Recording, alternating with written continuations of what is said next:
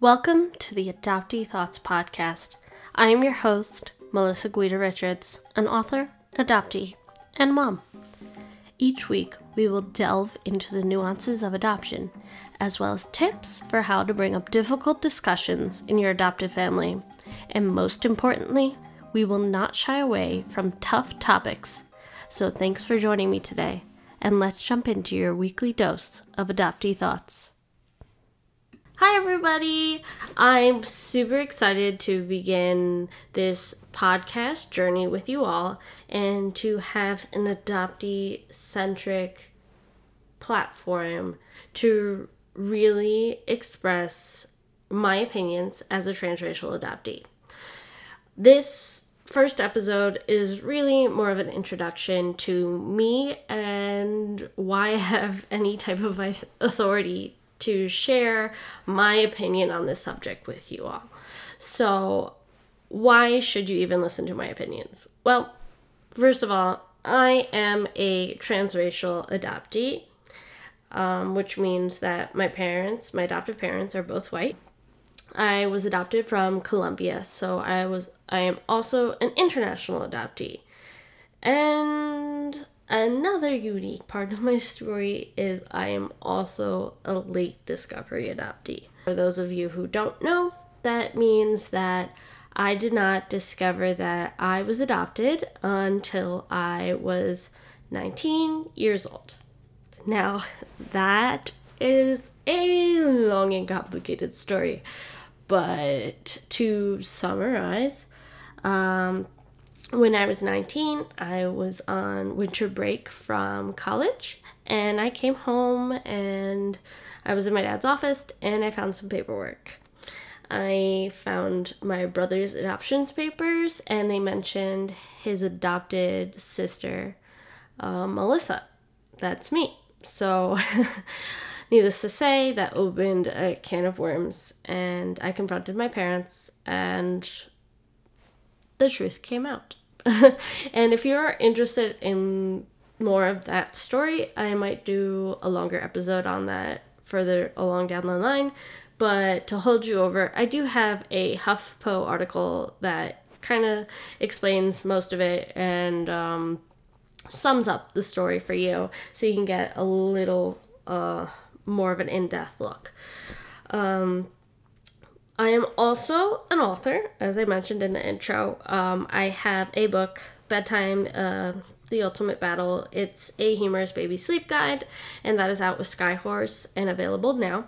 I started off writing as a means of therapy for myself um, after I had my two children. I suffered with postpartum for a while, and I didn't I wasn't ready to dig into my adoption story right away.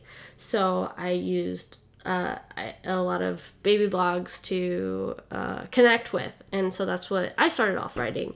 And then as the years went by uh, and therapy happened, I started writing about my journey with adoption on bigger publications such as HuffPo, Zora Mag, Level on Medium, I was interviewed on Code Switch from NPR, um, BBC Radio, and one thing led to another, and I recently signed my second book deal.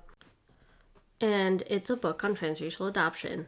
It's basically the white fragility. If you haven't read that book, I definitely recommend it uh, for transracial adoptees and white adoptive parents. It will be out with North Atlantic Books in fall of 2021. And as more information becomes available and pre-order links and everything, I'll definitely share that in uh, on my website as well as um, the link, um, the description below. Um, if you ever want to check out more of my uh, writing on adoption, that is on my author's uh, website, guida-richards.com and everything is linked there. My books my essays my interviews it's all linked on my website. Um, and you can feel free to send me a message too. Uh, i love chatting with adoptees um, and i know some of you uh, especially adoptive parents, may be immediately uncomfortable by the title of my book. Um, the idea of white saviors in adoption is a difficult one to swallow. I know my parents personally um, were pretty offended when I told them about it and um, discussed it with them, and they actually um, helped inspire it. Um, my whole premise came from my personal experiences and my parents' perspective on color not mattering. And I felt there that there needed to be some more literature written by and for um, adoptees of color to help support and engage adoptive parents um, from a place of um, well from our hearts. Um, i know some of what is said on the adoptee community can be hard to swallow for adoptive parents. And i have a whole blog post on my my mom blog spoonymama.com um, that talks about how I'm perceived as an ungrateful adoptee because of my HuffPo article. Um, I got a lot of hate back from that initially because people thought that if I was upset with my parents for lying about my adoption, then I didn't deserve to be adopted or I should just go back to Colombia. And the comments from that, I got mild comments, I've got worse comments, everything in between. I, I got hate emails for for weeks and weeks after that came out. Because there's such a heavy weight put on adoptees to be happy to be happy for their parents to be happy for their extended family to be happy for their friends. And it seems like every time we discuss even minor inconveniences or just normal complaints that kids have about their parents, we are immediately put in this box of angry adoptee or ungrateful adoptee. And uh, the thing is that um, children are always going to have some complaints about their parents. And when you adopt a child of another race, there are going to be mistakes that happen and you you can be the most perfect parent in the world and you still make mistakes. I'm a mother of two toddlers and I definitely make mistakes even though they're my own biological children.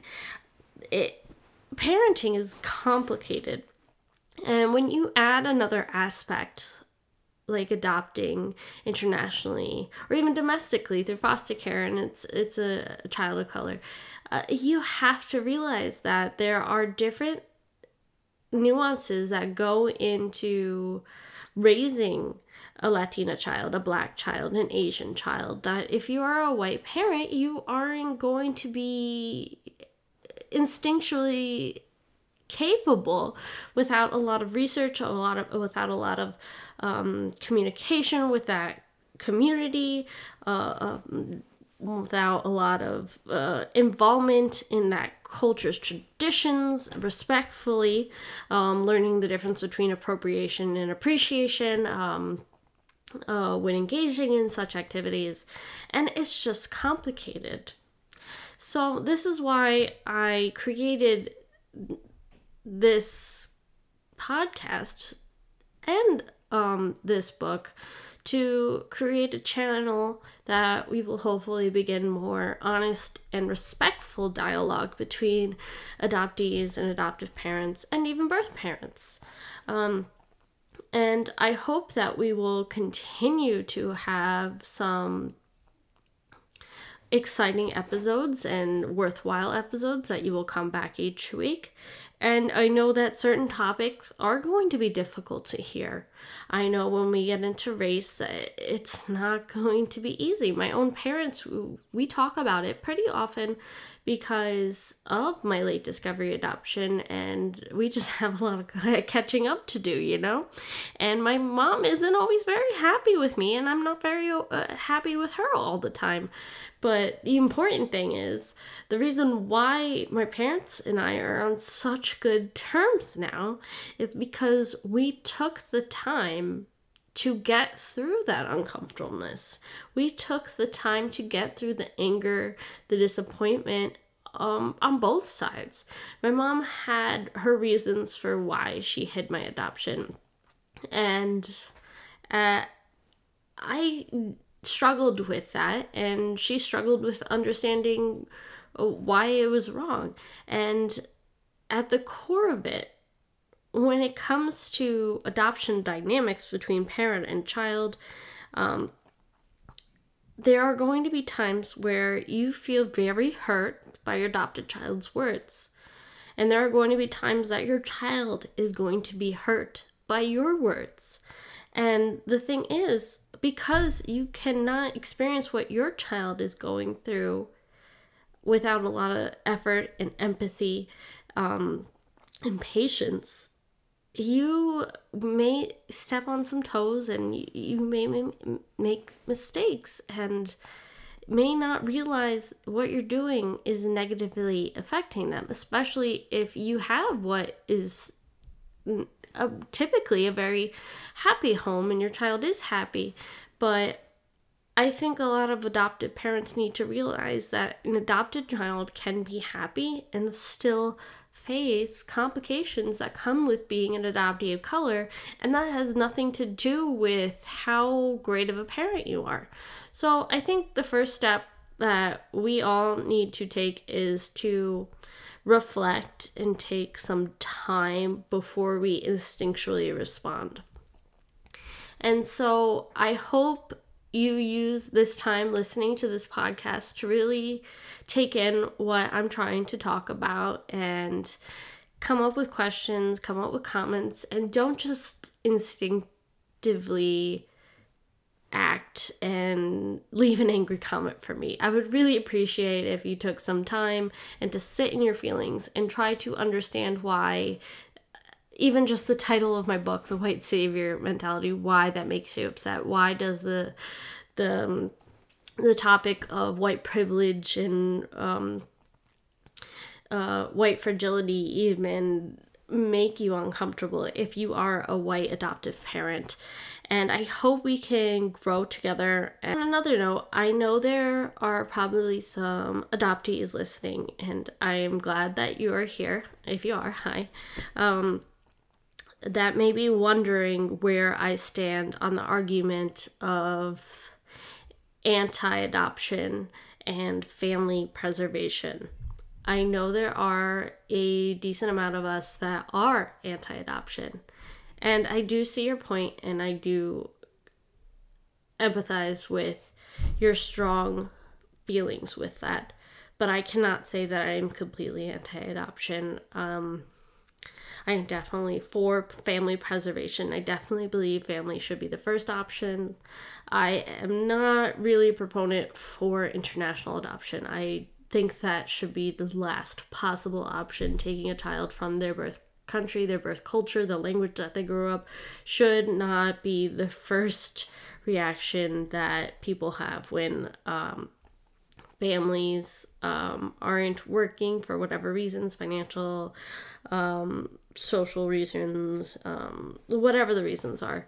Um, I think that countries need to work more to create foster care systems and um, just outreach programs in general but the argument of anti-adoption, I can't from uh, from someone who I, I worked in a domestic violence shelter uh, while I was in college and I studied psychology and criminal justice. I have a BA in both.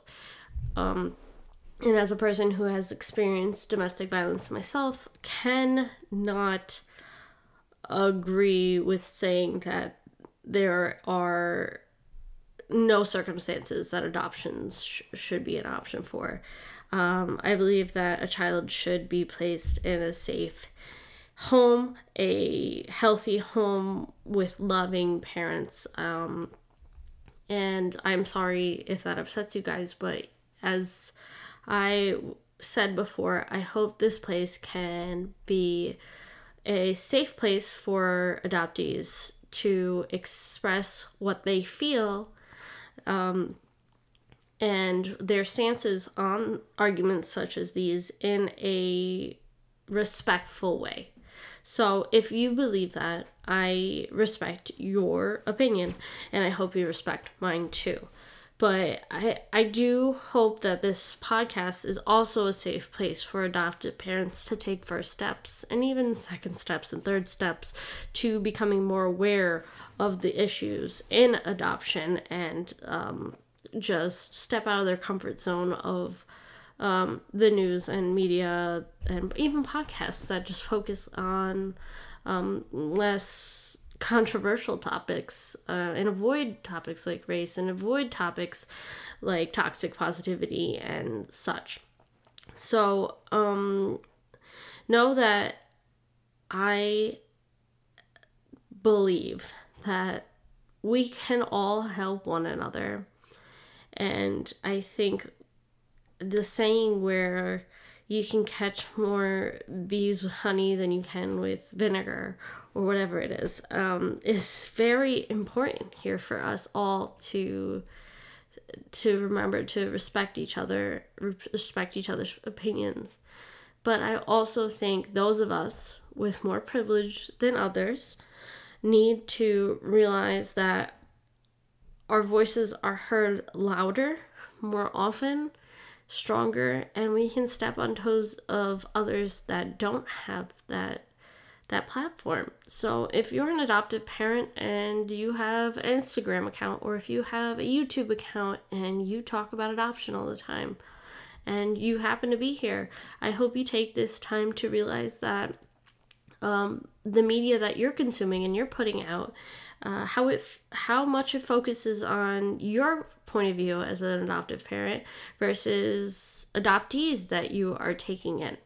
And I hope you can share and elevate other adoptees like myself.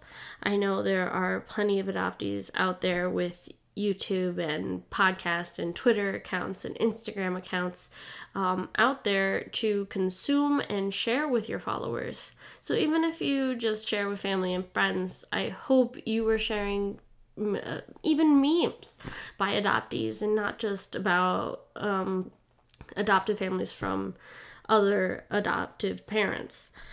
And on that note, I I think we kind of went full circle here and I hope you know enough about me that we can continue talking together and I hope to make this a very integrative place. Uh, if you leave me any questions or comments on my website, I will consider using them in future podcasts. If you have any questions about adoption that you want to keep one on one, shoot me a message, and if I have the time, um, I will definitely get back to you.